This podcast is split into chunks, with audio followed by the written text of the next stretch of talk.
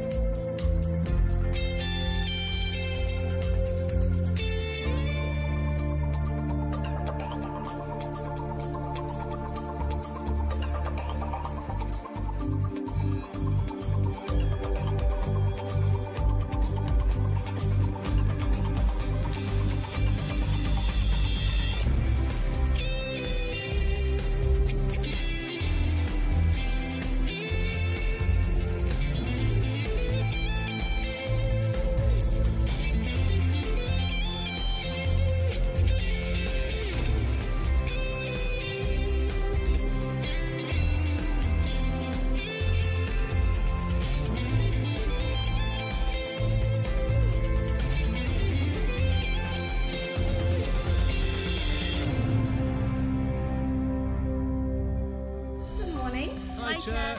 Hi, church. Church. It was never meant to be an institution, but a hope-filled demonstration of love. A place of healing, with truth that is freeing. Real friendship, inspiring purpose, joy unending. Help us recover church as God intended. Join us and let's enjoy God together.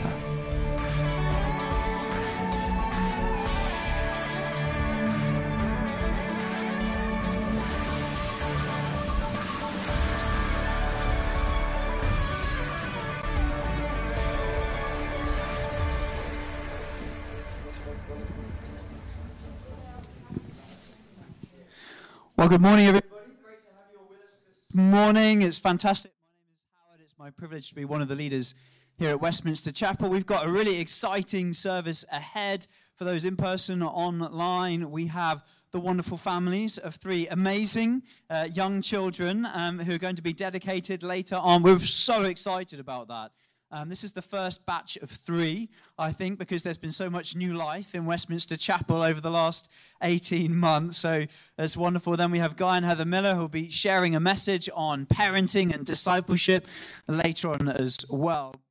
In a few moments, we're going to invite you, if you're comfortable to that, to stand, to join us in worshiping God. And I want to stay to do that with an introduction, an invitation to worship. And it comes as an adaptation of words from Jesus in the first century, where he said, "Come to me, all you who are weary and heavy laden, and I will give you rest." And we would say the same thing. You are welcome here. If you feel weary, you're welcome. And you're welcome by the God who wants to give you rest, real rest. If you're here and you're mourning, we want to welcome you, that you might encounter in this community, but more in our God, real comfort. If you're here and you feel like a failure and life isn't going the way that you hoped it would be, you are so welcome in a community that will accept you, but by a God who wants to accept you, that you might know his love. And if you feel dirty, and if you feel guilty, and if you feel full of shame, then you are so welcome here by a God who wants to shower his forgiveness and his mercy upon you. So I'm going to invite you to stand if you're comfortable doing that. I'm going to pray, and then we're going to celebrate worshiping this God who gives this great invitation to us because he's done great things for us. Lord, we thank you that you welcome us, Lord, into your presence today, not because we're great people, not because we've done great things, but we thank you that you don't put that impossible burden on any one of us. But we come into your presence because you're the great God who's done great things. And through faith in you, you invite us to enjoy the great benefits of fellowship and relationship with you. So we say, have your way. Fill this service with your presence. Draw us closer. Help us to celebrate all that you are and what you've done for us in coming and dying on a cross to rescue us from our guilt, from our shame, from our failure and disgrace, to give us acceptance, comfort, love, like nothing else that is available in this world. Come, we pray.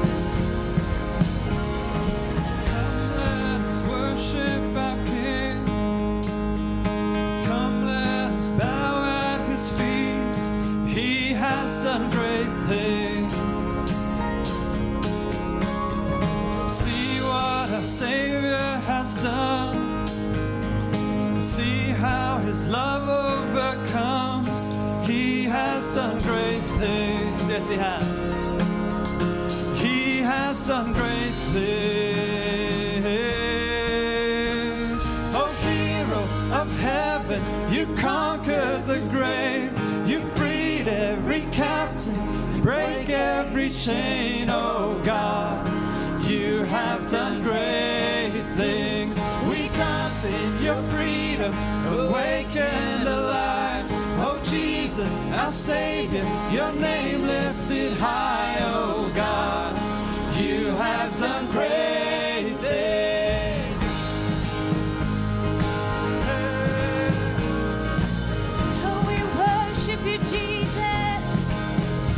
You've been faithful through every storm. You'll be faithful forevermore.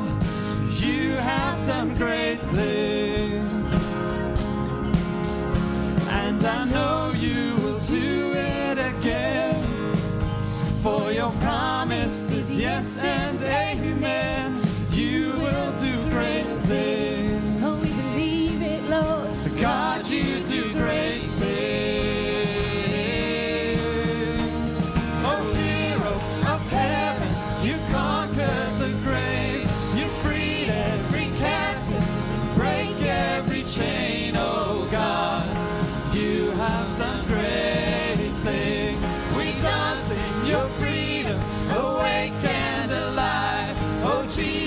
Our Savior, your name lifted high, oh God, you have done great things.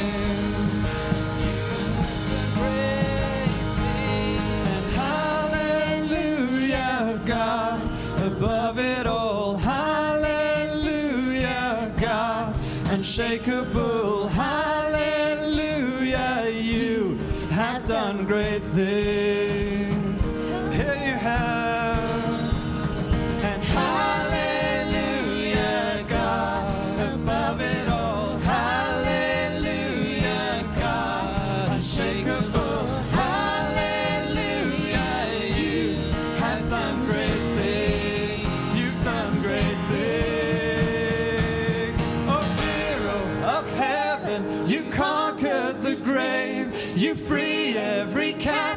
And break every chain, oh God, you have done great things. We dance in your freedom, awake and alive. Oh Jesus, our Savior, your name lifted high, oh God, you have done great things. You have done great things. Oh God, you do great.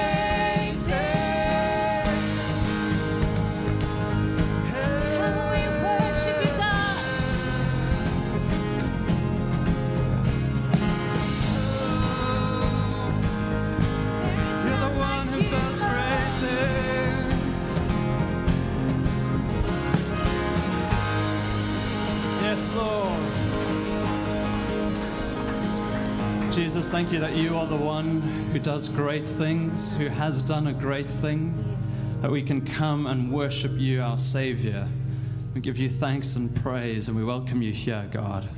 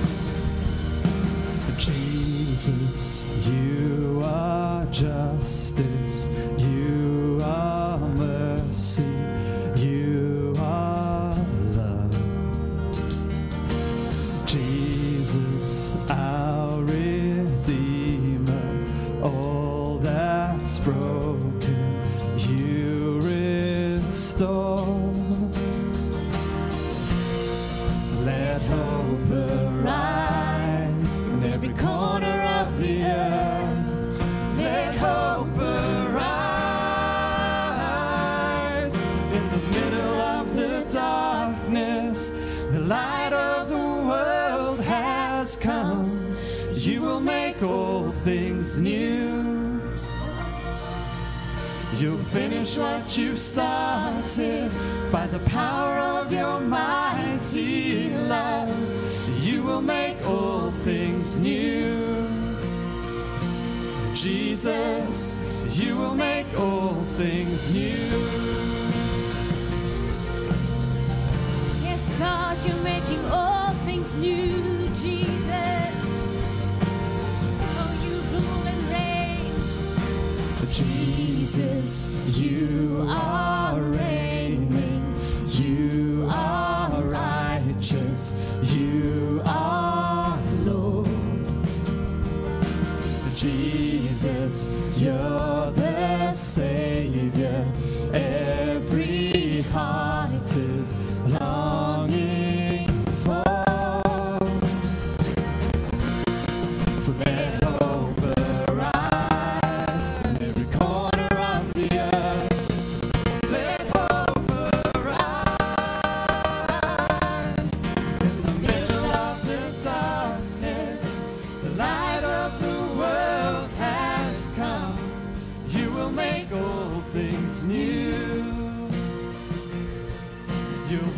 what you've started, by the power of your mighty love, you will make all things new.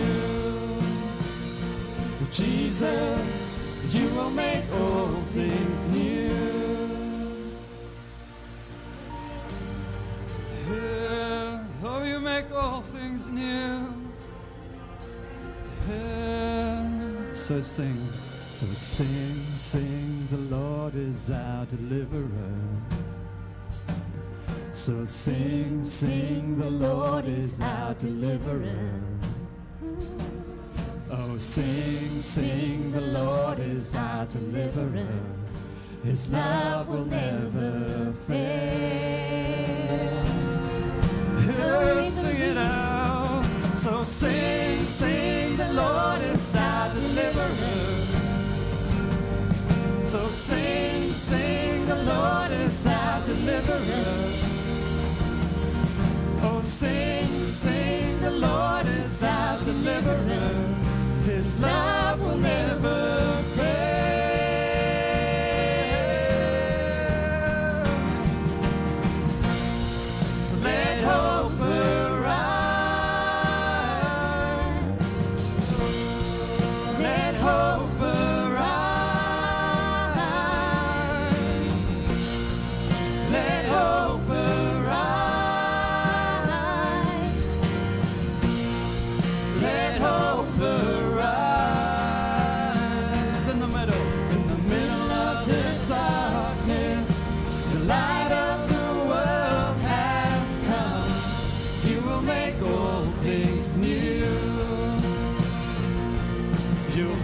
What you started, by the power of your mighty love, you will make all things new. Jesus, you will make all things new.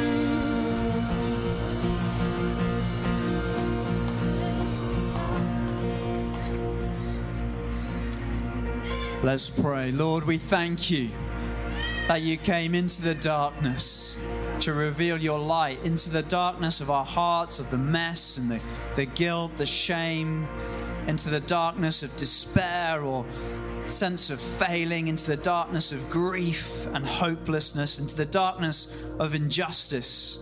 You came to make all things new. And Lord, we thank you that you've done that and that you're doing that. And one day you will ultimately do that perfectly forever. And Lord, until that day, Lord, our prayer is that where there is darkness, that we would use us, you'd use the church to bring goodness and light and hope and joy.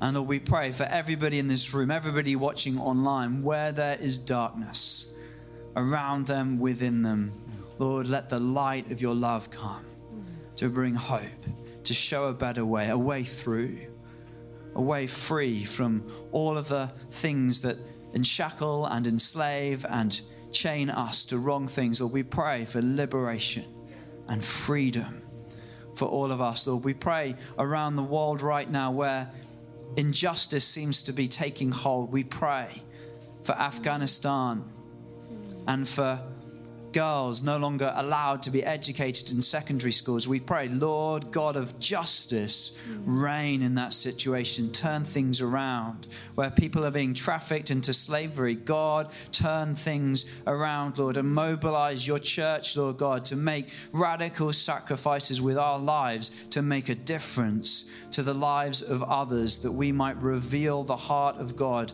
who laid down his life to make the ultimate difference for us. So, Lord, we pray throughout this service, come and stir us to be people who parent, to be people who disciple others well, to be people who pour out our lives to see others stand stronger and go further and do greater exploits than we could ever do ourselves. Lord, help us to be a people who are not selfish, but servant-hearted, who pour ourselves out in love for others. And Lord, we thank you for this day that we can celebrate new life, Lord, and we pray that you would come by your Spirit and make it a gloriously joyful occasion where this would be a sign and a picture of the new life that you want to bring to every heart, every person in this place, watching online and across the world. Lord, stir us with joy, we pray. In the name of Jesus, amen. Amen. Well, thank you so much for being here. Please do take a seat. It's great to have you here with us. It's a special occasion, if you are joining us partway through the service, for us to celebrate new life. We haven't had the chance to do this because of COVID, so we are overjoyed to have family members here of celebrating three precious children this Sunday, and then in future Sundays, there'll be another kind of little round where we'll be doing this. So I'm going to welcome up Stephen, who's one of our elders, one of the leaders in the church. He's going to come up, and those families who know they're meant to be on stage as well with their children, if they want to come up as well at this moment and find a spot here, that would be fantastic. Let's give them a round of applause as they do that as well.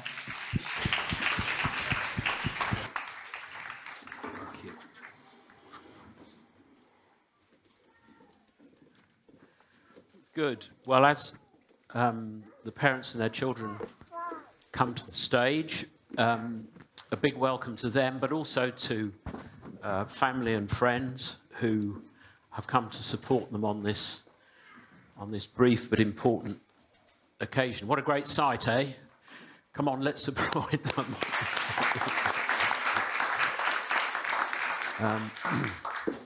In the COVID season, the young marrieds at Westminster Chapel have been very busy producing children. This is simply three of, I think, a crop in total of about 12. So there are more to come. These three got in quick with their dedication service, and there are other children here I know today who will be dedicated at some point. So welcome to everybody. So there's a sort of threefold purpose in our doing this. The first is to thank God, the maker of all things and the giver of these lives, for the creation and birth of these amazing children. Secondly, so that to give parents and we as church and Christian friends the opportunity to make promises that will live our lives before these children in a way which honours God and in time directs them to know and love the Lord Jesus for themselves. And then thirdly, to pray that God's blessing may descend and remain on them.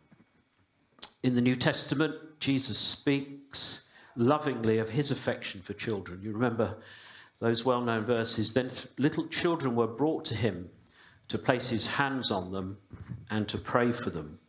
But the disciples rebuked those who brought them. But Jesus said, "Let the little children come to me and do not hinder them, for the kingdom of God belongs to such as these." And he placed his hands on them. And in doing things in this way, we see that the Son of God was tactile with the children, but he also pointed to childlikeness as the model for saving faith that everyone needs in order to receive salvation. And as well as the New Testament, the Old Testament affirms the value and the importance of the spiritual well-being of children. In Deuteronomy, it says, "Hear, O Israel, the Lord our God is one. Love the Lord your God with all your heart and with all your soul, and with all your strength. These commandments that I give you today are to be in your hearts. And here's the point: impress them on your children. Talk about them when you sit at home, and when you walk along the road, and when you lie down and get up. Parenting involves constant gospeling in what is said and in what is done. So let's first give thanks for the gift of these children.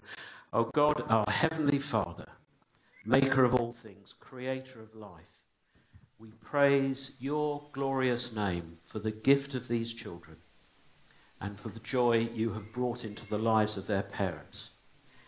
Accept our praise and thanksgiving through Jesus Christ our Lord. Now, the first mistake I've made is to forget to introduce you to everybody, so I'd better remedy that now. So starting that end, Ewan and Lauren are bringing Aurora. I won't attempt all the names because I'll forget them. So Aurora was actually born just before lockdown, which is why she's the senior member of the party here. So that's Ewan and Lauren and Aurora. Andy and Sean Meegan are bringing Pearl, and Greg and Hannah Cooper are bringing Jonah. Magnificent biblical name.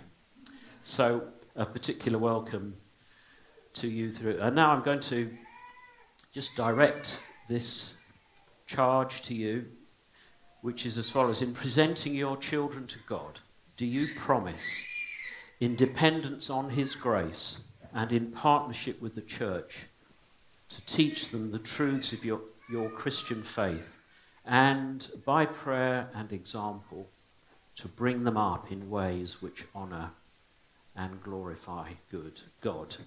If you can assent to that, will you just say, "We do"? That's great. Thank you.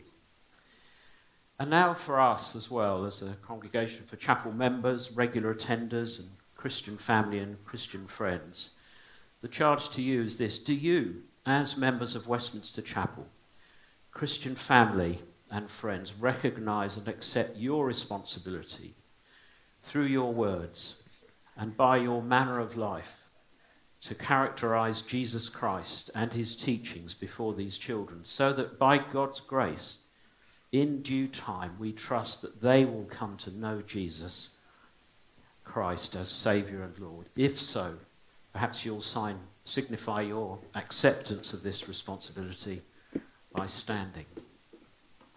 Thank you, if you feel able to do that. Thank you so much. And having signalled your affirmation of this, you can sit down. So this is the sort of high-risk section of the service where I attempt, much as Jesus did, to lay hands on these children. Wow, isn't he big? That's amazing. And to pray for them. So as he's the closest, we'll go for Jonah. You okay? I've got him. I promise not to drop him. So, a verse for you, Jonah: the steadfast love of the Lord never ceases. His mercies never come to an end. Great is his faithfulness. And Father, as we think of your persistent love and favour towards the prophet Jonah in the Bible, calling him again, we pray that this Jonah, while he is young, will hear your gospel call and receive Jesus as his saviour. Help Greg and Hannah as they raise him to model a warm, consistent, joyful godliness before him. And as he gets older, direct him so that he walks in righteous paths.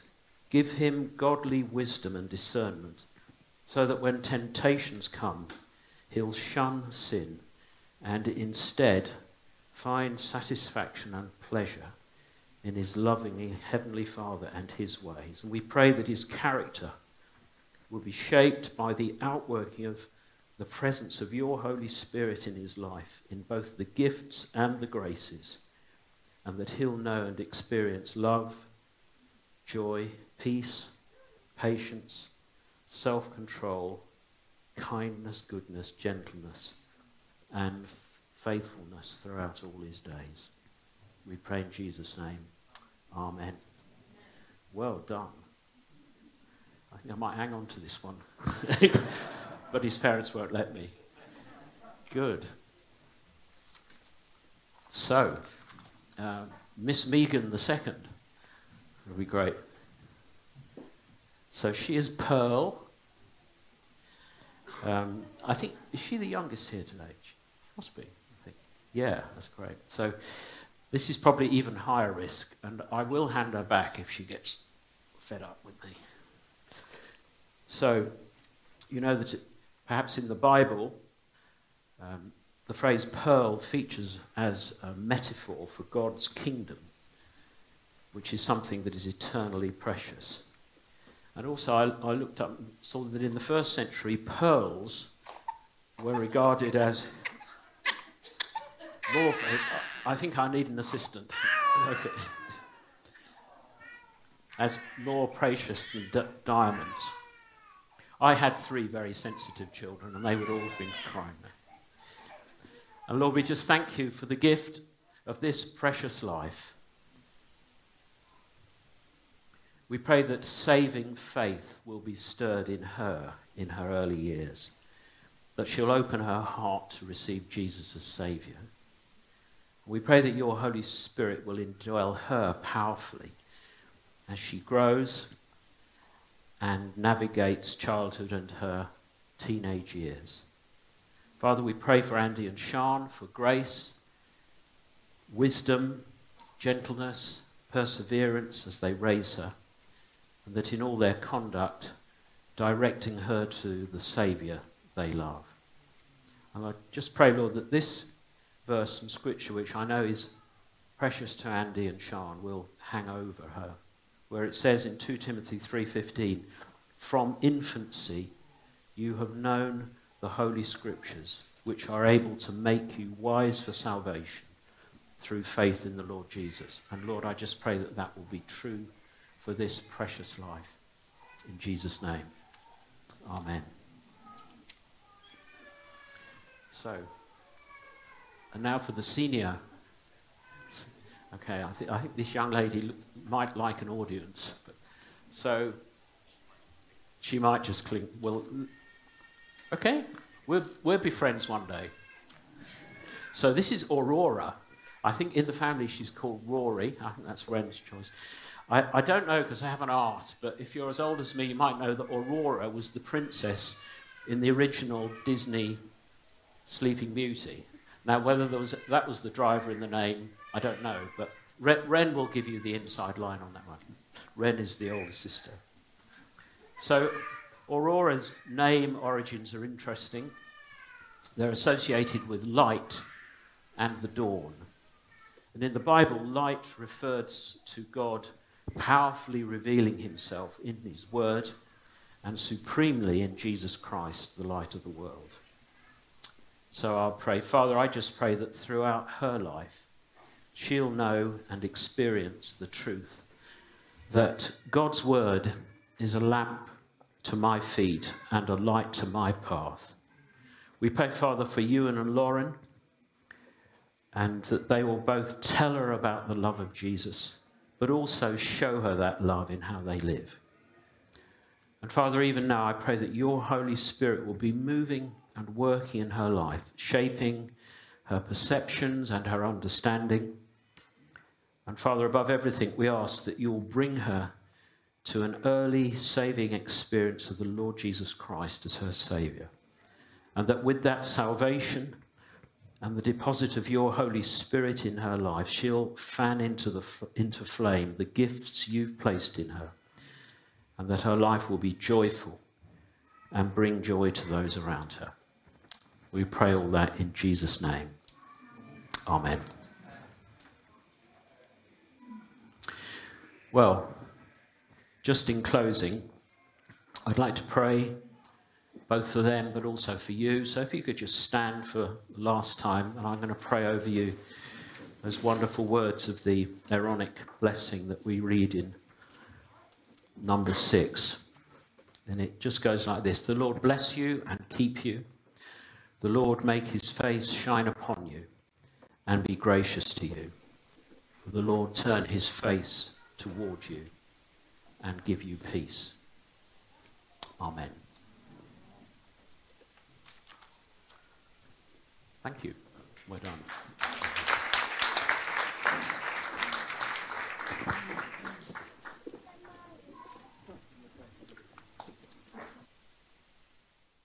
So encouraging, but we're going to take up a short break now, a moment just to say hello to people around, just to greet people as they're comfortable. People are at different stages like that. Maybe say hi in the chat if you're watching online.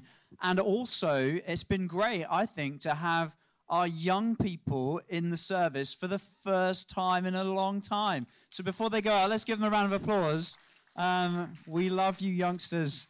It's wonderful, but there are amazing activities all across the site of Westminster Chapel now that they're going to head off to in this break as well, and then we'll pick up the service shortly with a Bible reading. But we'll take a break now, just turn around, say hi, and do some meeting and greeting, make people feel welcome. Bless you.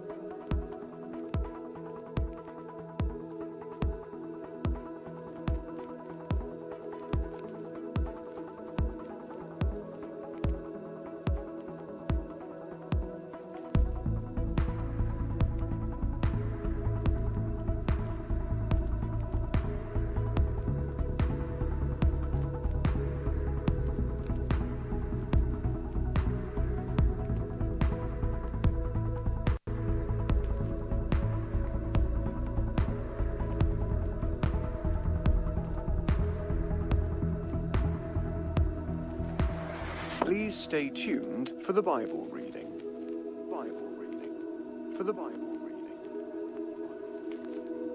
Please stay tuned for the Bible reading. Please stay tuned for the Bible reading.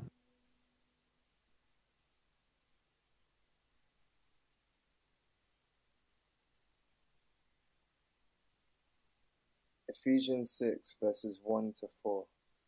Children, obey your parents in the Lord, for this is right.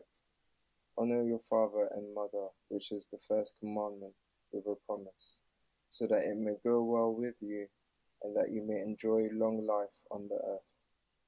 Fathers, do not exasperate your children. Instead, bring them up in the training and instruction of the Lord.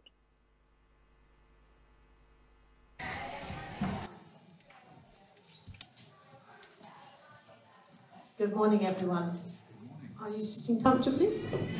Now we begin. We have a children's classic here. I hope you've all read it or had it read to you in years gone by. It's a wonderful book. And it tells us a little about life. It tells us about metamorphosis and change. It tells us about healthy eating and non-healthy eating. It tells us about childhood and adulthood, a great book.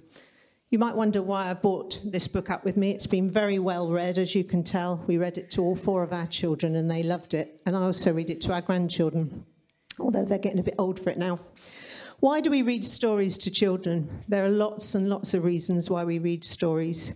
But one of the reasons we do it is because it teaches them the skills of listening.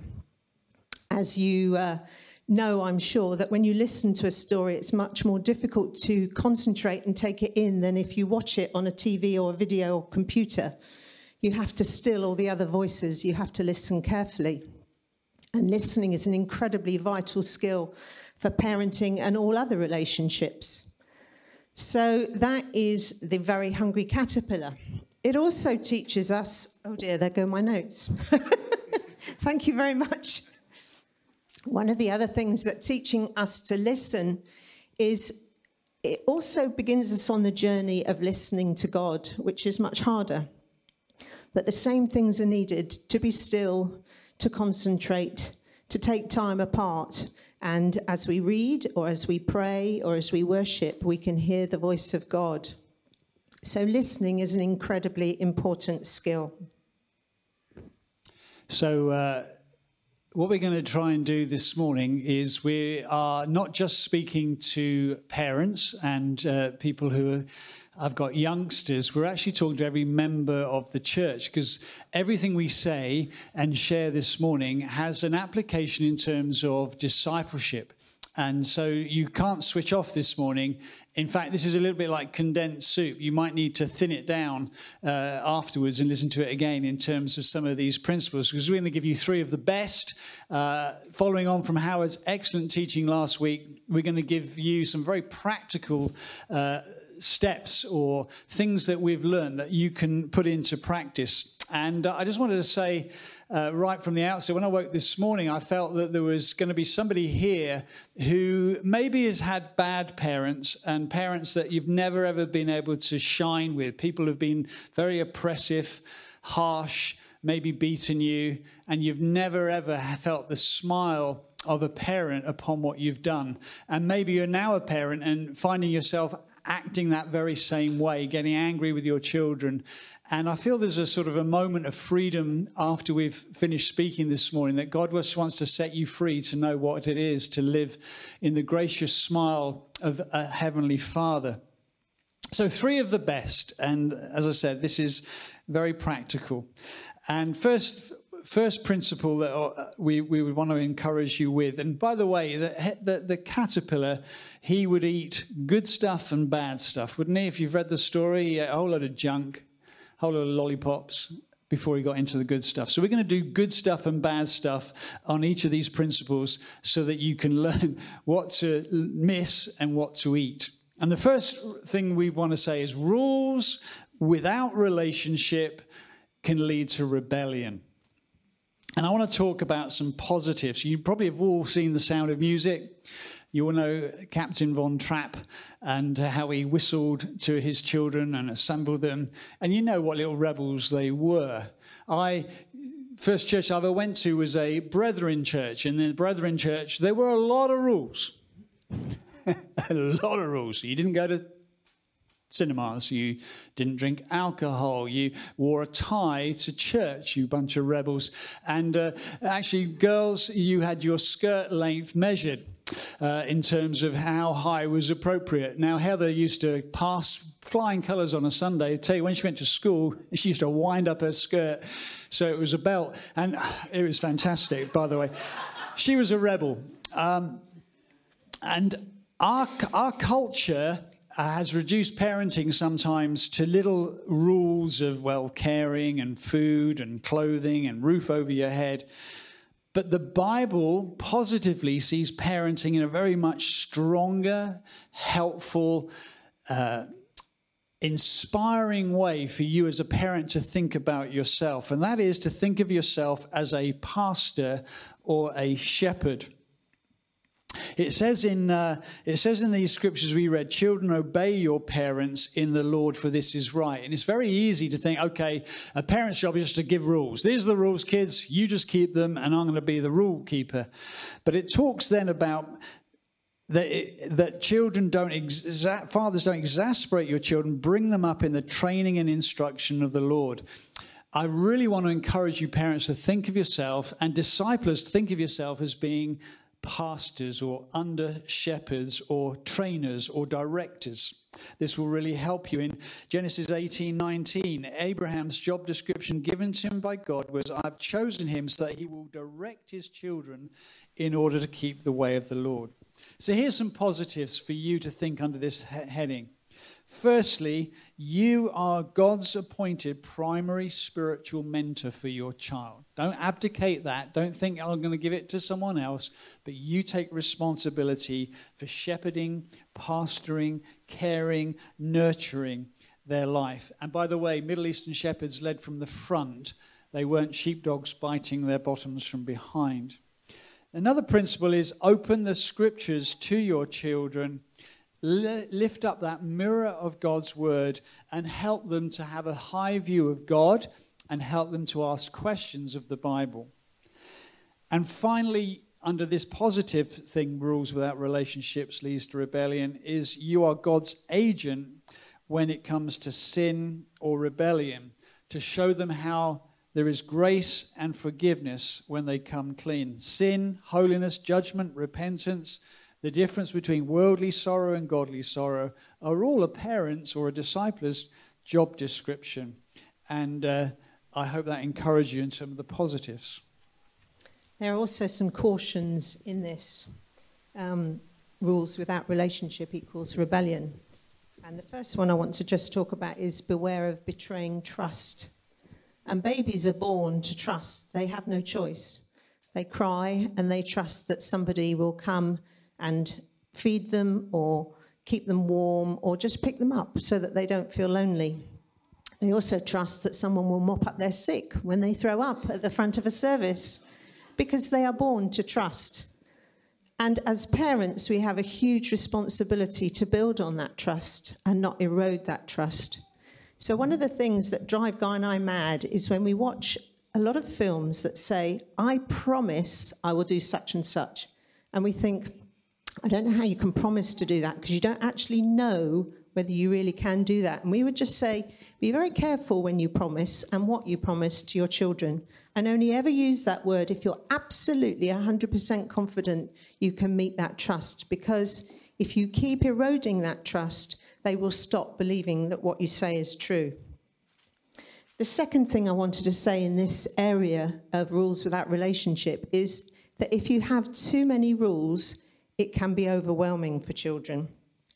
I remember when I got to year 11 at school and our form teacher greeted us, bunch of girls, by saying, in my form, we don't have any rules. And we all looked at each other and thought, that can't be true. And then he went a little further. He said, apart from that you respect me and that you respect each other.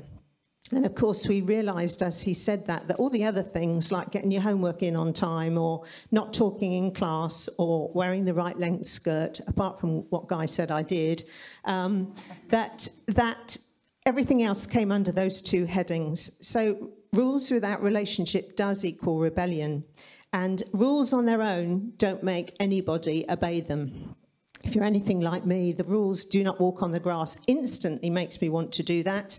And the pages of the Old Testament are just full of stories about people who lost sight of their relationship with God and then disobeyed him and led to rebellion. And rebellion is at the heart of every one of us from the earliest of ages. And the other thing I wanted to say is that rules above relationship lead to control. Howard talked a little bit about this last week. Over-control is dangerous. And over the years, Guy and I have met quite a few people, some very close to us, who grew up with so many rules. And then they went to a church that had even more rules. And in the end, when they reached teenage years, they just rebelled big time because it was just like, I can't cope with all of these rules. I need to have some kind of place where I can make my own choices about things. So that is the final bit of this. Beware of not allowing your children to make age-appropriate choices. Now, obviously, little Jonah can't make many choices at the moment. But as your child grows, make sure that they have opportunities to choose things for themselves so that they grow in their ability to make good choices. And a wise parent makes much of majoring on the majors, not majoring on the minors, and letting the majors be few. I hope that makes sense. Major on the majors, don't major on the minors, all the things that ultimately they're not that important. But make sure that your majors are not a massive long list. And I think where love and respect is there, that's built over time, even if they make the wrong choices sometimes, they can know that they can say they're sorry. And you as a parent can say you're sorry. And as the child grows, they can learn what forgiveness means and what repentance means as they see it modeled in you. They're less than perfect parent. So that's the first principle. In discipleship, in parenting, rules without relationship equals rebellion. The second principle is knowledge without obedience is toxic. What do I mean by that? Well, Jesus said, teaching them in the Great Commission, teaching them to obey everything I have commanded you. It wasn't actually filling their heads with knowledge, but actually filling their heads with knowledge and then obedience. Jesus didn't say when he fed the 5,000 and said to the disciples, now you give them something to eat. The disciples didn't say to Jesus, like what you're teaching, Jesus, great stuff, but don't expect us to do anything. When he said to them, wait in Jerusalem until you're clothed with power from on high, the disciples didn't say, Jerusalem, forget it, we like Bethlehem. How's Bethlehem for you, Jesus? They worked out the very things that Jesus asked them to work out. And it says in these verses this morning, do not, fathers, do not exasperate your children.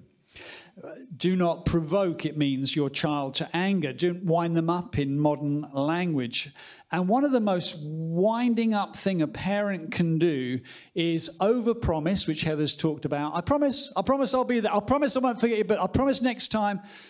Overpromising or overwarning. If there's one thing that drives a child and exasperates a child as a parent who says, do that one more time. I'm counting. I'll count to three. 1, 2, 2.5, 2 3/4, 2.99999 recurring. It drives children and me mad. Because parents, your word needs to be your word.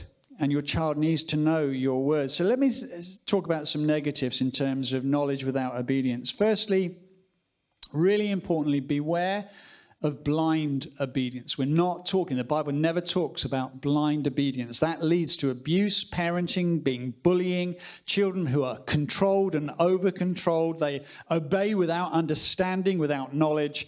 Parents, you're to teach a child why they should do that particular course of action so that they can trust your word and understand it's not blind obedience. Secondly, never, ever say as parents, do as I say, not as I do. That is such a frustration to children. Parents who say to children, eat up your greens. What about you? I can't stand greens. Kids need to eat them. I can remember hearing a parent say, look, don't you effing well do swear. I've told you off already. Don't. And it's like, hang on. You're swearing at your child not to swear. What planet are you on? Never say, do as I say, not as I do. Actually, as Christians and as parents, we are to model what it means to live a life that you want them to copy. And one other negative is refuse outward conformity in order to impress others. Refuse an outward performance of your child which looks good and get them in front of people rather than winning their heart to a course of action. Discipleship, parenting is all about the heart. The heart is the seat of the emotions out of which directs the behavior. And you are shepherding, as a parent, you're shepherding their heart so they understand, actually, I'm not doing this to impress everybody. I'm not doing this so mum can stand me on a table and recite this. I'm not learning this memory verse so I can do it in front of the church. I'm doing this because I know it pleases God. I'm doing this because I know it's right rather than performance. Okay, so now some of the positives for this. Obedience is quite an old-fashioned word. It's not something I think we hear about so much with our children these days, but it's an important principle because it's a godly principle. The Bible tells us, anyone who loves me, in John 14, anyone who loves me will obey my teaching. My Father will love them, and we will come to them and make our home with them. And we learn to obey God because we love and respect him as our Father in heaven. And we want our children to love and obey us because they believe ultimately we have their best in mind. And there are some things that are non-negotiables. And we always say, stick to your guns as parents. If you're going to say something, stick to your guns. So if you say to your child, if you don't eat your vegetables, then you're not going to have a pudding, mean it. For goodness sake, don't say, oh, okay, you ate 2 peas. There you go, you can have, because it will just make it 100 times worse next time. Whatever your guns are, stick to them, and then your children will respect you and obey you, hopefully. This definitely applies in a biblical discipleship relationship too, because we don't want people just to have head knowledge. We want to have people to have heart knowledge, that what they hear in the Bible and watch through your lives, they want to obey it too, because they see that's important before God. And of course, obedience is also very important for our safety. So when you have a crawling child that's going towards a fire, it would be daft to not say something, wouldn't it? We would say no firmly, and we would probably pick them up and move them away from the fire, because we know that the fire would hurt them and cause damage to them. And obedience is also about that, so that if you're crossing the road, the child doesn't just think, oh, I can just wander where I like. Of course not. The rules are there for their safety, and obedience is there for their safety. And again, I would say stick to your guns. You know what is best for your child in terms of bedtimes. When you say, it's time to go to bed, make sure they go to bed because they need their sleep. And of course, you can tell them these things. As they get older, you can give the reasons why you do what you do. But when they're little, expect them to obey you.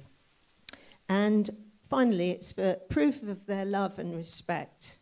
I love the parable of the 2 sons in the Bible, where the father asks them to go and help in the vineyard. And the first son says, yeah, sure, Dad, and then never does it. And the second son says, no, I can't do that right now. And then eventually changes his mind and thinks, I really should go and do that, and does it. So which one pleases the father? Well, obviously, the one who obeys the father. And that's such an important thing. Children will test our boundaries, but we need to inculcate that relationship. So even when they mess up, they can think, actually, I love Dad. Like the son in the story, I love Dad. I probably should obey what he said. I'm sorry that I didn't. And they change their heart and do what they're meant to do. So that's the second principle. I love the graphic, by the way, 3 blind mice. Knowledge without obedience is toxic. Trying to remember that. You're looking for obedience, you're looking for a lifestyle change, not just filling a child's head or a disciple's head with knowledge. And the third principle is to go with the grain. And here we're using a timber or a carpentry metaphor in order to help you understand parenting. It says in Proverbs 22:6, train a child or start children off in the way they should go, and even when they're old, they will not turn from it. This is not talking about a child's salvation. This is talking about a child which has a predisposition to certain likes and dislikes, a character, a bent, a real interesting load of hidden grain remains or is hidden inside the life of every single person. And it's your great joy as a parent to find that grain, to expose that grain, and to smooth it and display it for the glory of God. So parenting, think of, you've got a block of wood, and you're going to saw it, you're going to plane it, you're going to sand it, and then you're going to gradually polish it and expose beautiful, beautiful things that were hidden before to the human eye. So God has made every life different.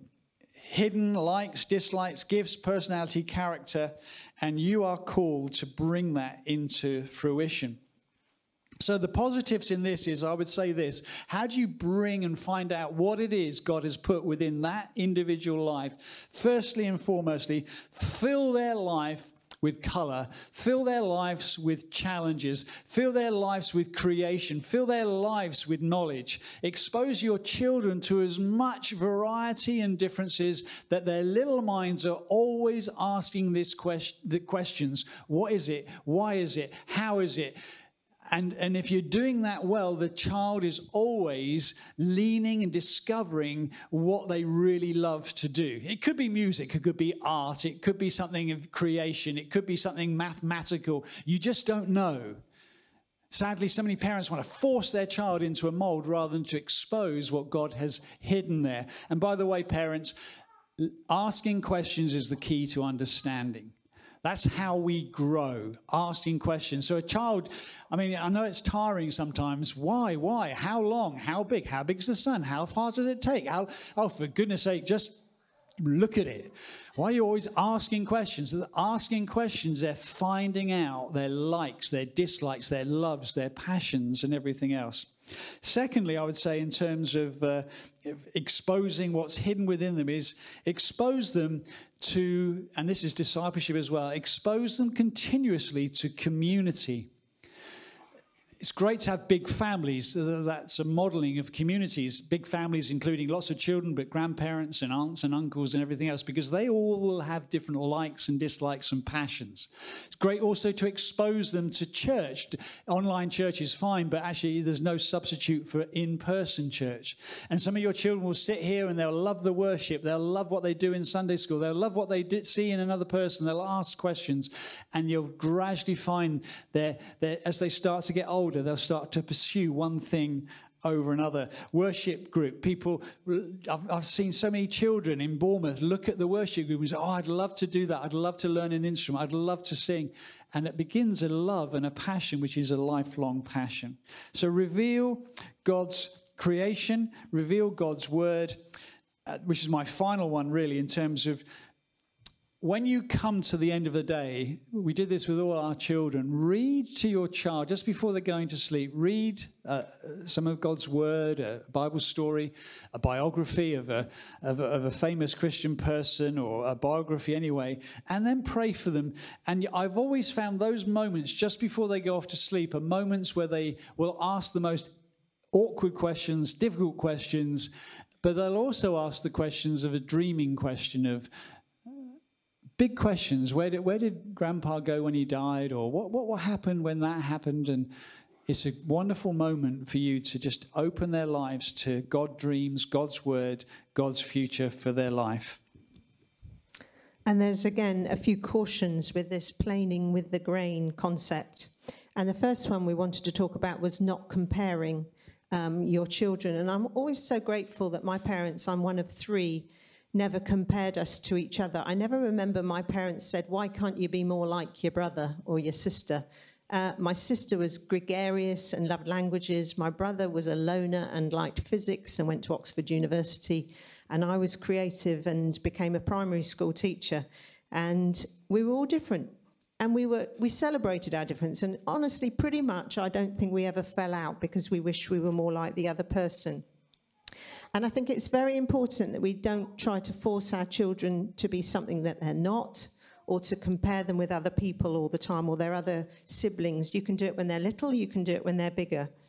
And also forcing our own wills on our children. So as they get older, particularly teenage years, you can start thinking, I know what the best subjects for my child will be when they start doing their GCSE options. I know what university I want them to go to. I know the kind of boy or girl I want them to go out with. I know the person that they should marry, and the person that they're with is terrible. These sort of things at that time of life can be a real relationship breaker, and a wise parent knows when to give their opinion without forcing it and not to fall out over some of these things. The other thing we wanted to say about is don't cling on. And when you've got babies like these lovely little ones we've seen this morning, you never can imagine they will leave home. But actually, that's ultimately your job, to prepare them for a life of adulthood and responsibility, for them fleeing the nest. And it's hard, but don't be God. Let God be God. They belong to him ultimately before they belong to you. And let them make some of their own decisions. We've talked about that already. And also don't spiritually control your children. Again, I had wise parents. They prayed for me and with me. They read Bible stories. They took me to church. They did all the things that you'd want to do with your children to point them towards Jesus, but they never forced me to make a decision to become a Christian. And I think that's really important, both for our children and for those around us. Nobody wants to feel that spiritual control or pressure to do something that we're just not ready to do at that moment in time. And I love the story of the prodigal son, where the father lets the son go. He knows he's going to mess up. I'm sure he knows at the bottom of his heart this is going to lead to disaster. But he lets his son go. He lets him make mistakes. But when he comes back, he's 100% there for his son. And that's to be our role as well. Our children will mess up. They will do things that we wish they hadn't. And so will the people we disciple. But how we handle that is so, so important. We don't cast them off and say, well, that's it. I'm not having any more to do with you. We welcome them back 100%. So that's Guy and Heather's three of the best. So I hope that you... helps you. I hope that you will listen to that in terms of discipleship as well. The story of the hungry caterpillar is the wonderful, wonderful parable of actually what it means to become a Christian. Actually, the caterpillar, were it to remain a caterpillar all its life, just eating good or bad, if that's all it ever was, would just become one giant fat slug. And actually, without God, your life in this world, all you can do is consume, consume, consume.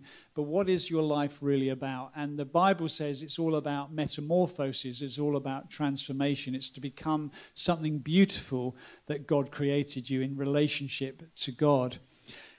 It's also a story for us as parents to realize, as Heather just said, that actually there will always come a time when children will have to leave home. They will fly. They'll fly the nest.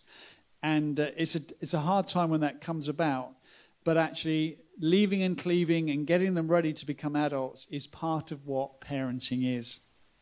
So discipleship has the same aims. It says in Romans 12, verse 2, do not conform any longer to the pattern of this world, but be transformed, the very Greek word for metamorphosis, by the renewing of your mind in order to become a man or a woman who is after God's own heart. You know, there are many things I've done in my life which have been great fun and great privileges, but the greatest privileges in my life are twofold. One is to have four children and now two grandchildren, and to just see them. We're very close. We count it a huge privilege from God to, well, see them leave home and carry on. It's just a wonderful privilege. The other thing is discipling men. It is the greatest joy, and Heather does women, to see lives being taken hold of and become to flourish and to fly in God's purposes, and there's nothing better. So I pray this message isn't just encouraging you who are parents. I pray it encourages you at home, you here this morning, in terms of actually Jesus said, make disciples of all nations. Make sure we're passing all the good things God's done in our life, passing it deliberately on to others with these same principles. So I'm just going to pray as I close, and we call the worship team back up.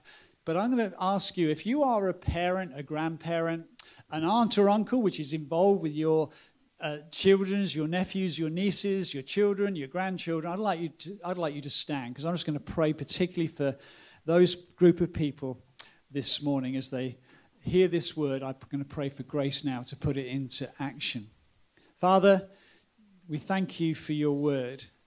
We thank you haven't left us to make it up as we go along, but Lord, there are principles in your word to help us as mums and dads, as grandparents, how to raise children in a way which will save hurting or harming them in any way.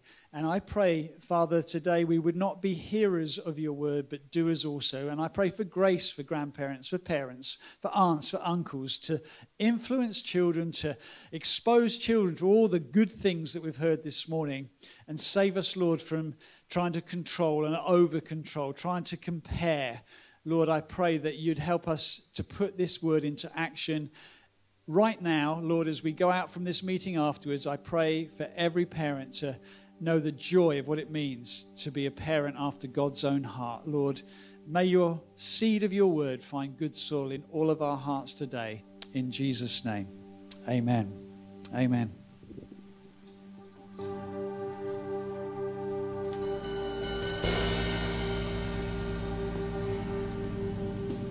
Why don't we stand together?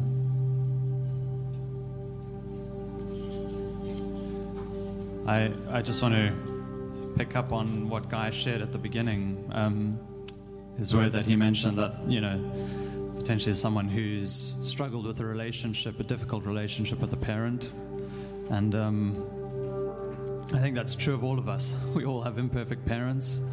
And for those of us who are parents, we are all imperfect parents, but we come today to a God who does transform, and that's okay that we find ourselves in that place, because God will help us. And it's really about looking to Him, about experiencing His love, and that will change us and help us with past hurts or things that we're struggling with as parents. So we're going to sing a song now about being children of God and about experiencing His love. I'd love us just to respond to that and to just sing that out, that actually it's all about God. There's hope and there's transformation in Him. So we're going to do that together.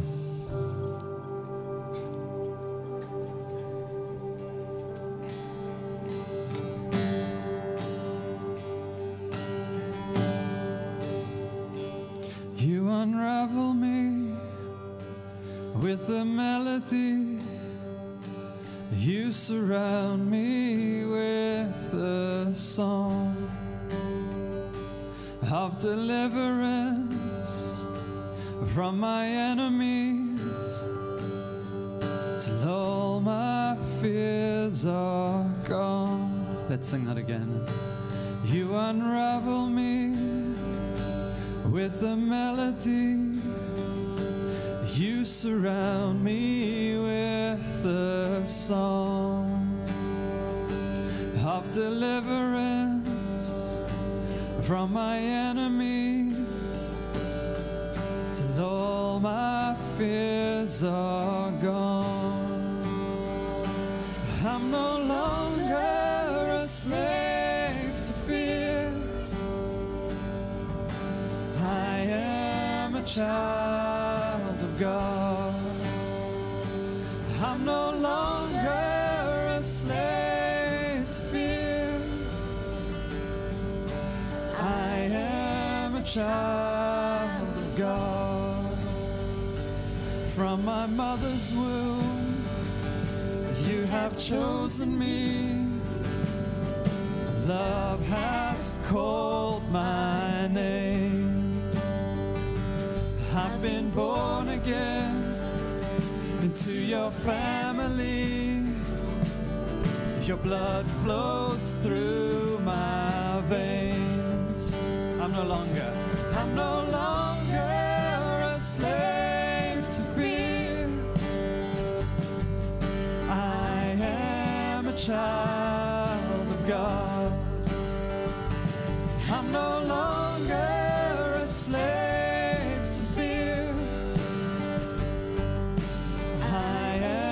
Child of God, I'm no longer a slave to fear. I am a child of God. Sing it out, church. I'm no longer a slave to fear. I am a child of God.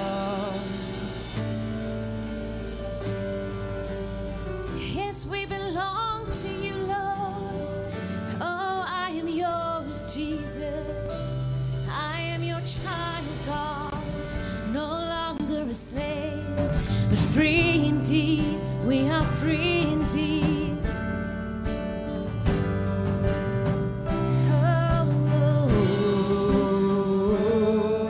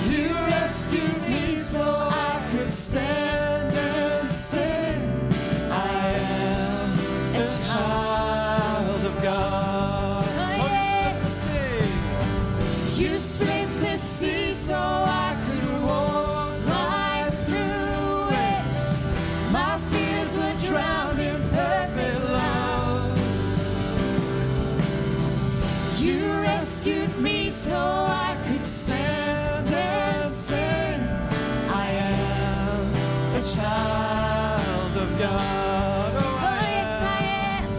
I am a child of God. I am a child of God. Oh, I am a child of God. Oh, yes, God.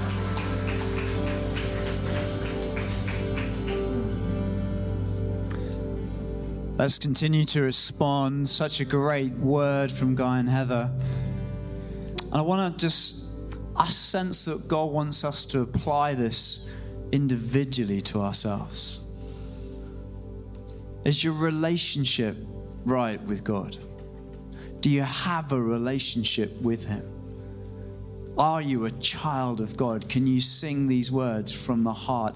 Are you sensing that invitation to come back to Him, to come to Him for the first time in your life and experience His arms of love around you? Have you grown distant or far? God isn't saying, "You're rubbish, where have you been?" He's saying, "I love you. Draw close. Come close. Come close." It's a relationship. How are you doing with that? How are you doing with your obedience? Are you walking in step with God? Are you resisting? Are you disobeying? Are you doing your own thing? There's a moment of just self-reflection and awareness, not condemnation if you're a Christian. There is now no condemnation for those who believe, but a moment to repent, to turn from that, and to seek the forgiveness that's available only in Christ. And then lastly, are you going with the grain? Are you discovering all that God has put inside you and seeing Him and letting Him and others polish that up to serve others for His glory? Or are you fighting against the way that God's made you, the way God's made this entire world? Is there a moment just of surrender again? Surrender and say, "I'm all here for you. I want that." They're really three questions all about the same thing. Coming back in humility, kneeling at the foot of the cross and saying, "I'm all yours, Jesus. Thank you. Thank you for loving me." So we're just going to take a moment to do that right now. Wherever you're at, you can bow, you can kneel, close your eyes, bow your head, and just respond to God. Just respond to God. No hype, nothing like that, just for you to have a moment with God where you're honest, real, vulnerable. He already knows. He's just waiting for you to vocalize where you're at and how you're doing. Let's take that moment now.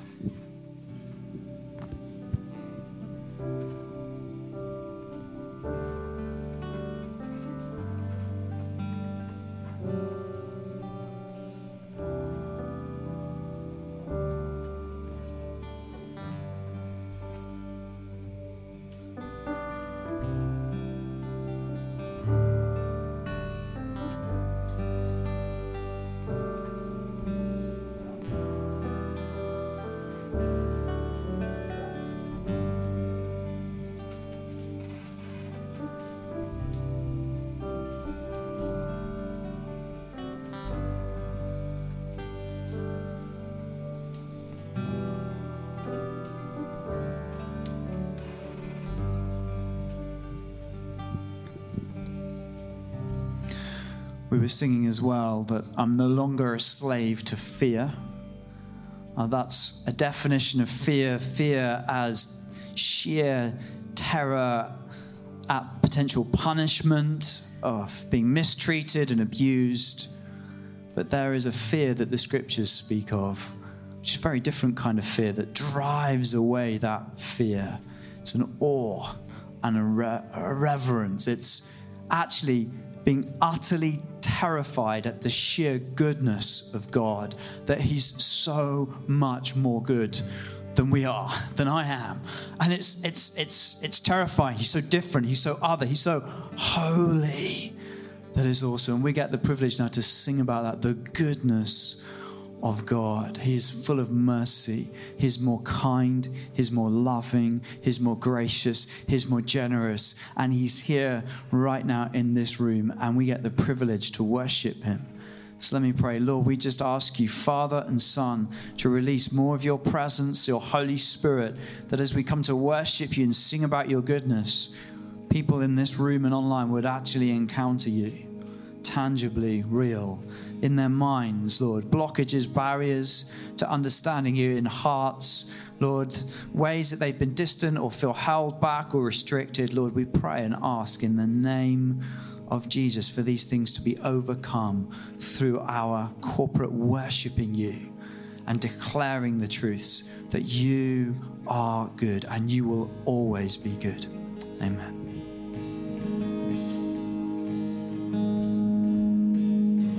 Together, I love you, Lord. Oh, your mercy never fails me. All my days I've been held in your hands. From the moment that I wake up until I lay my head, I will sing of the goodness of God. All my life you have been faithful. All my life you have been so good. With every breath that I am able, I will sing of the goodness of God. I love your voice. You have led me through the fire. In darkest night, you are close like no other. I've known you as a father. I've known you as a friend. And I have lived in the goodness of God. Oh yeah. All my life you have been faithful. Thank you, Jesus. All my life you have been so good.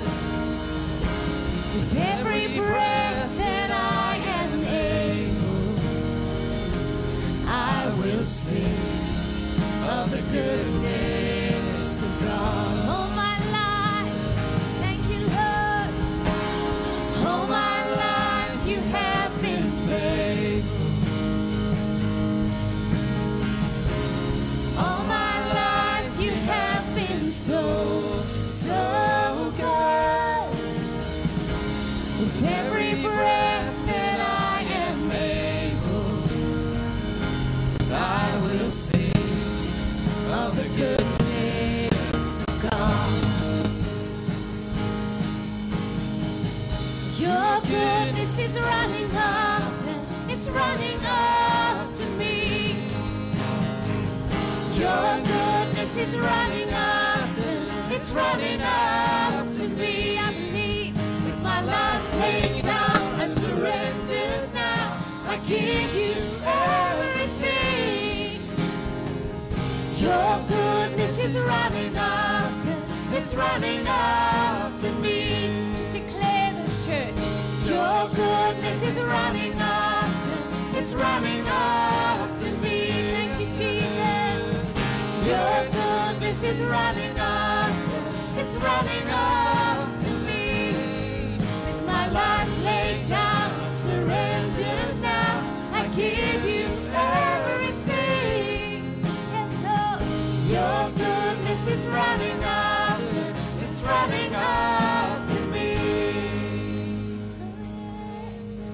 Thank you, Jesus. All my life you have been faithful.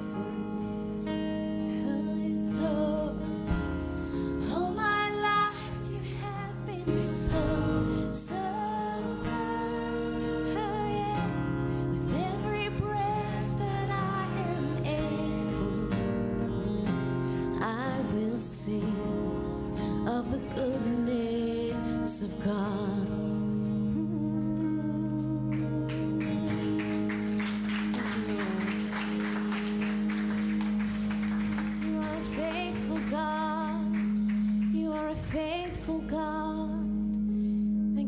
that you do not treat us as our sins deserve. You do not treat us according to what we have done, God, but you treat us out of your great love, out of your unfailing kindness.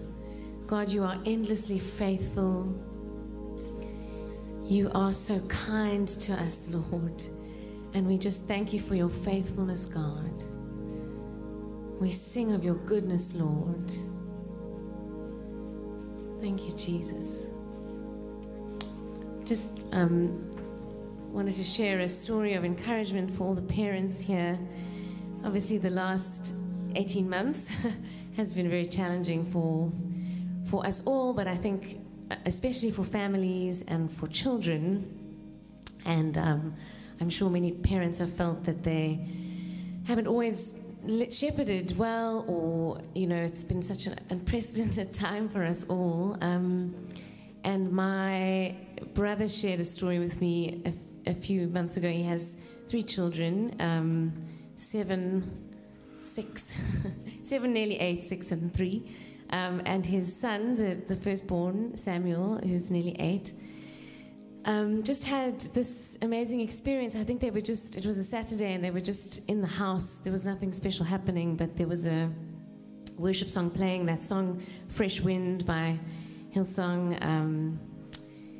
And in fact, I'm not sure if my brother was playing it on the piano or it was just playing, but later that night when his mom took him to sleep, he said, "Mom, I just had the most amazing experience and feeling," and he couldn't really express what it was that he felt, but he said it felt better than my birthday. Spirit as a 7-year-old. And just, you know, he's really struggled, I think, in lockdown. Samuel, and my brother as well, and my brother has struggled with depression most of his life.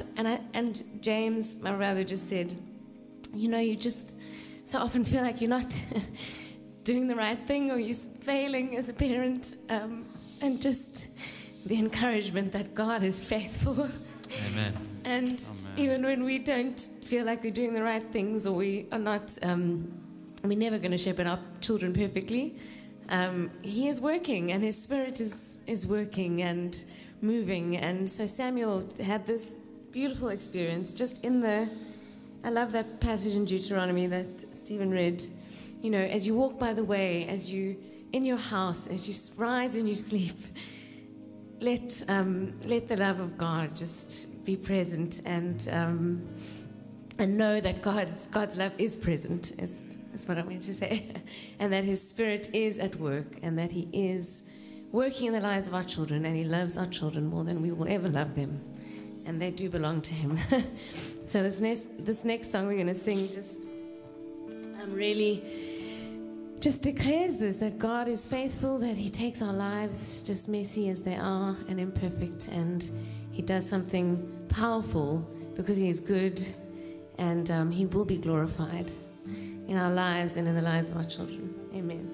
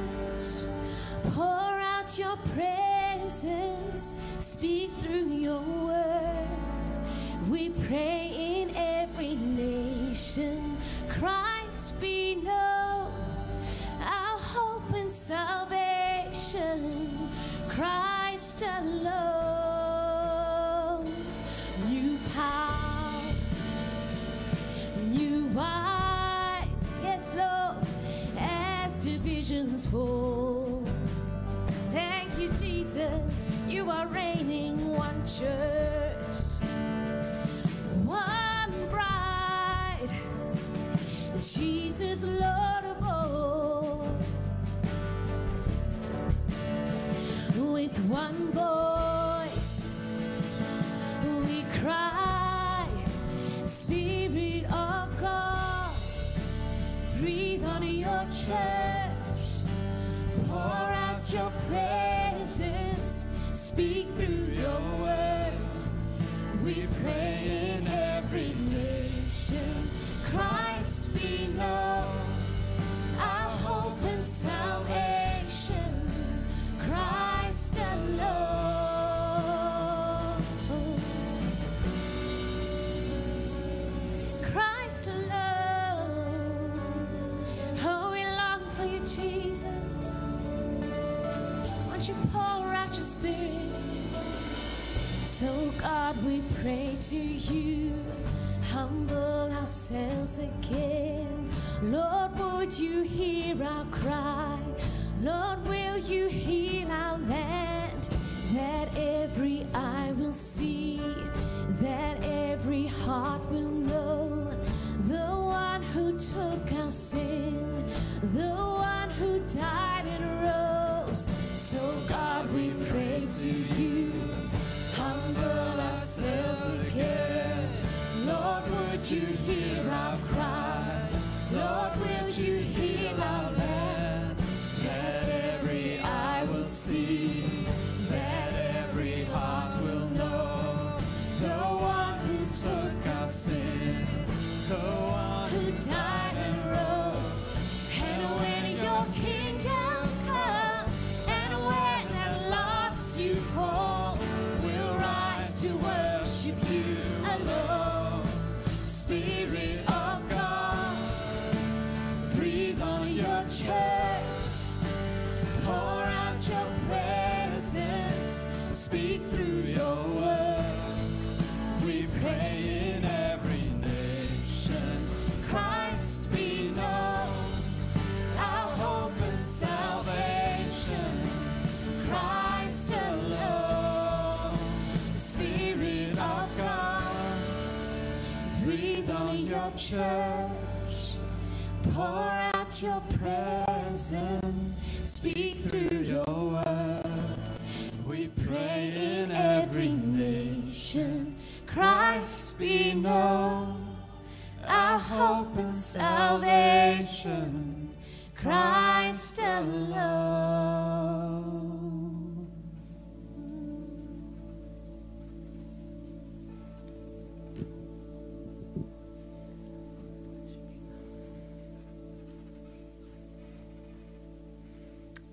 Let's take some time now to do just that.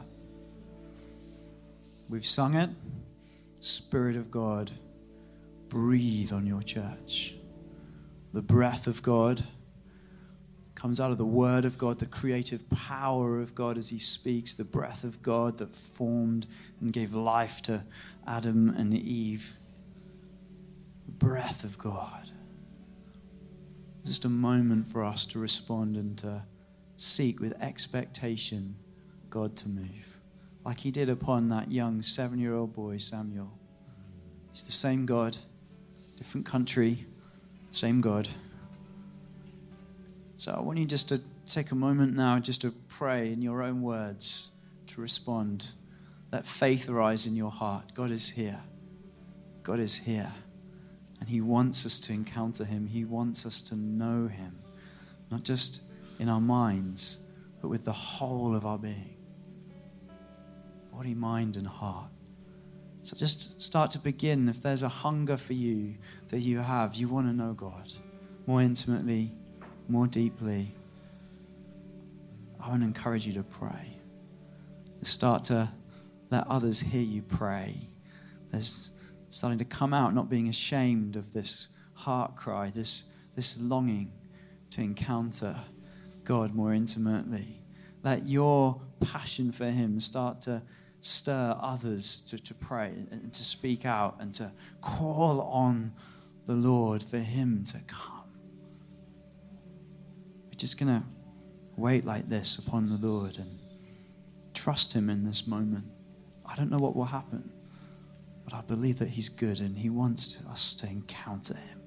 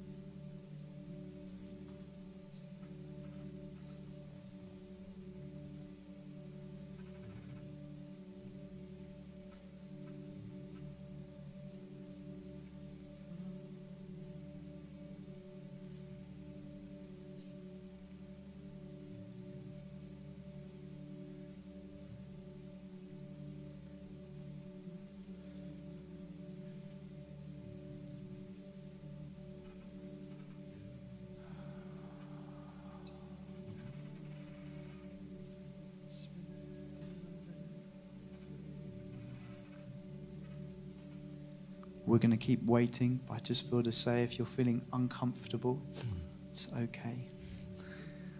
Maybe the Lord wants us to become more comfortable being uncomfortable, waiting on his presence.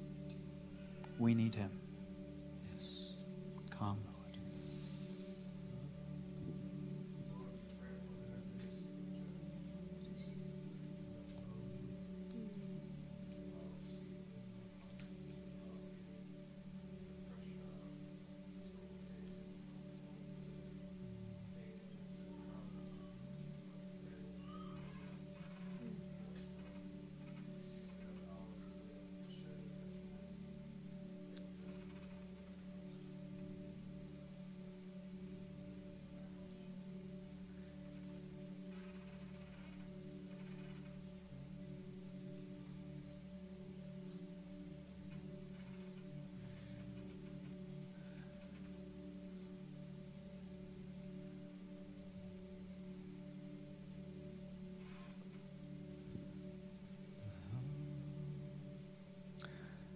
If you know you need a touch of God's presence, sense of his love in a deeper way, if you know that you need healing physically in your body, I felt there was somebody here with an eye condition of some kind that God wants to heal.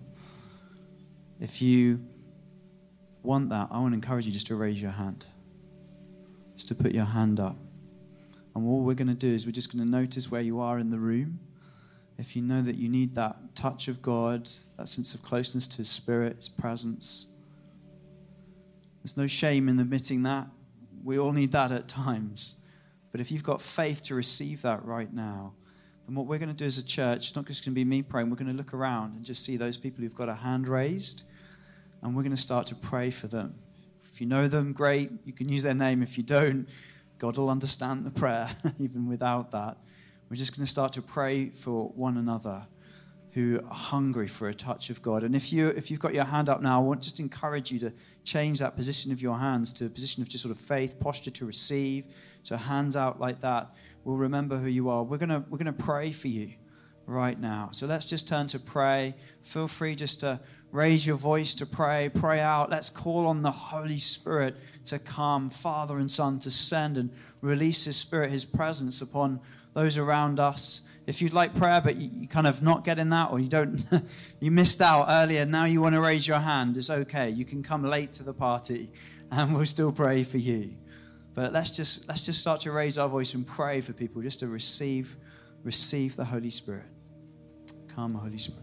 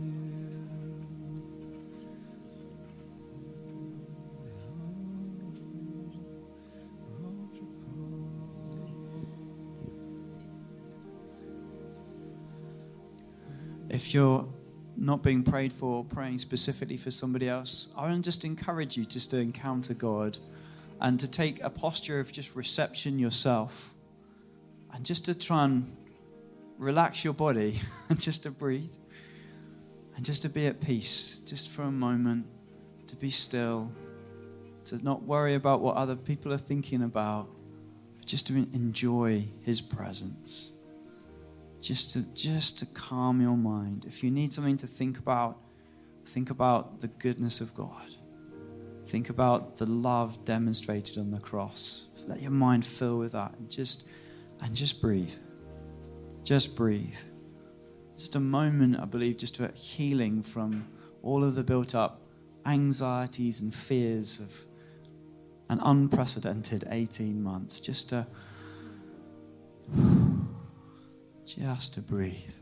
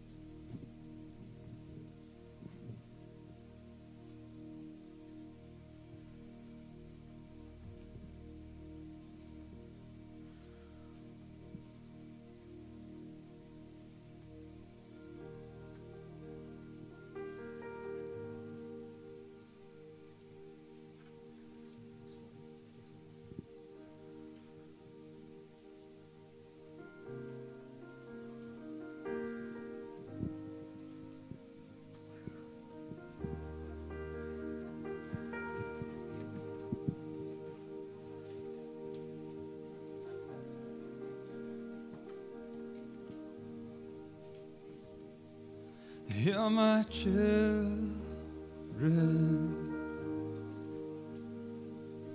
You're my children.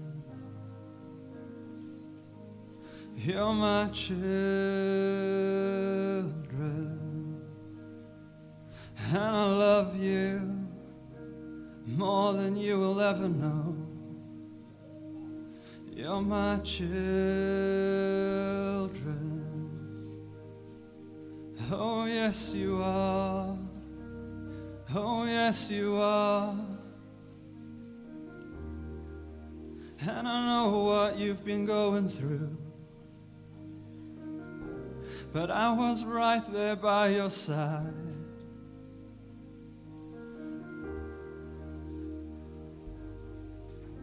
You are not beyond my love. You are not beyond my love. 'Cause you're my children. You're my children. You're my children.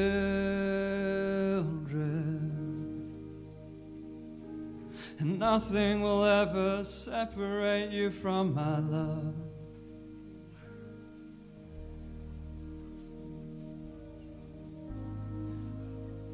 God wants us to know that we are His children, dearly, dearly loved. His love is greater than you can possibly imagine, more wonderful than you could ever think. And it's here for you. He loves you.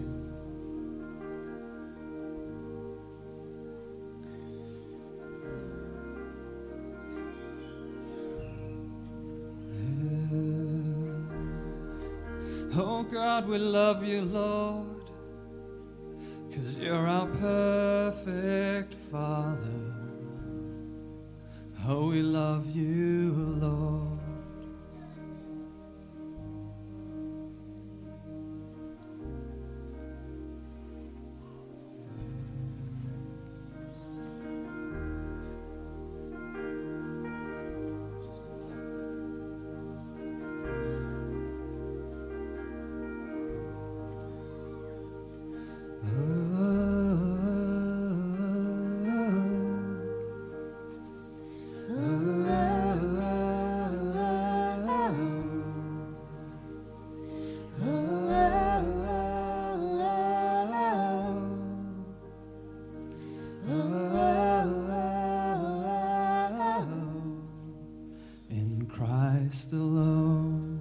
My hope is found. He is my light, my strength, my song. This cornerstone, this solid ground, firm through the fiercest drought and storm. What heights of love, what depths of peace, when fears are still, when striving cease. My comforter, my all in all, here in the power of Christ I stand.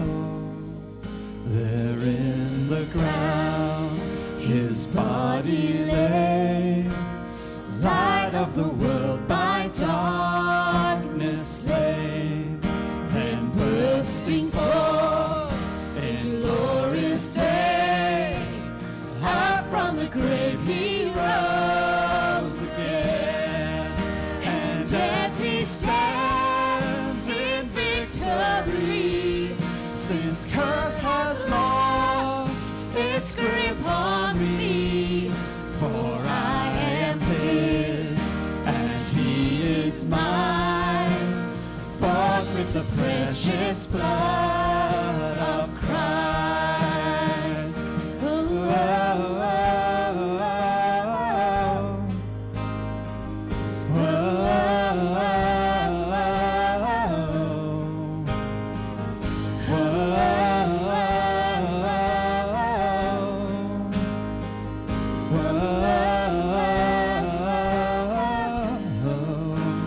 power of life. No fear in death.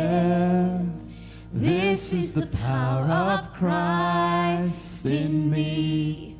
From life's first cry to final breath, Jesus commands my destiny. Yes, Lord. No power of hell, no scheme of man can ever pluck me from His till He returns or calls me home. Here in the power of Christ I'll stand. Oh,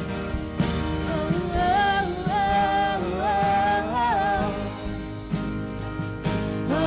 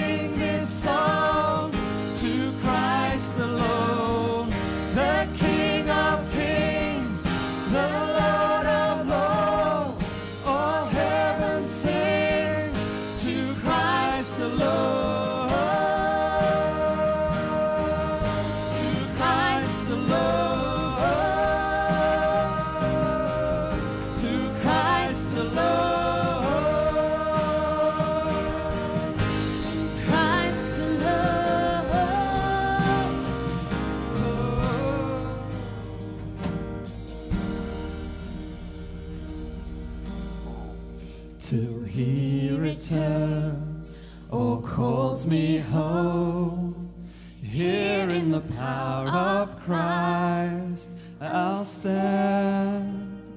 Here in the power of Christ we stand. Yes, Lord.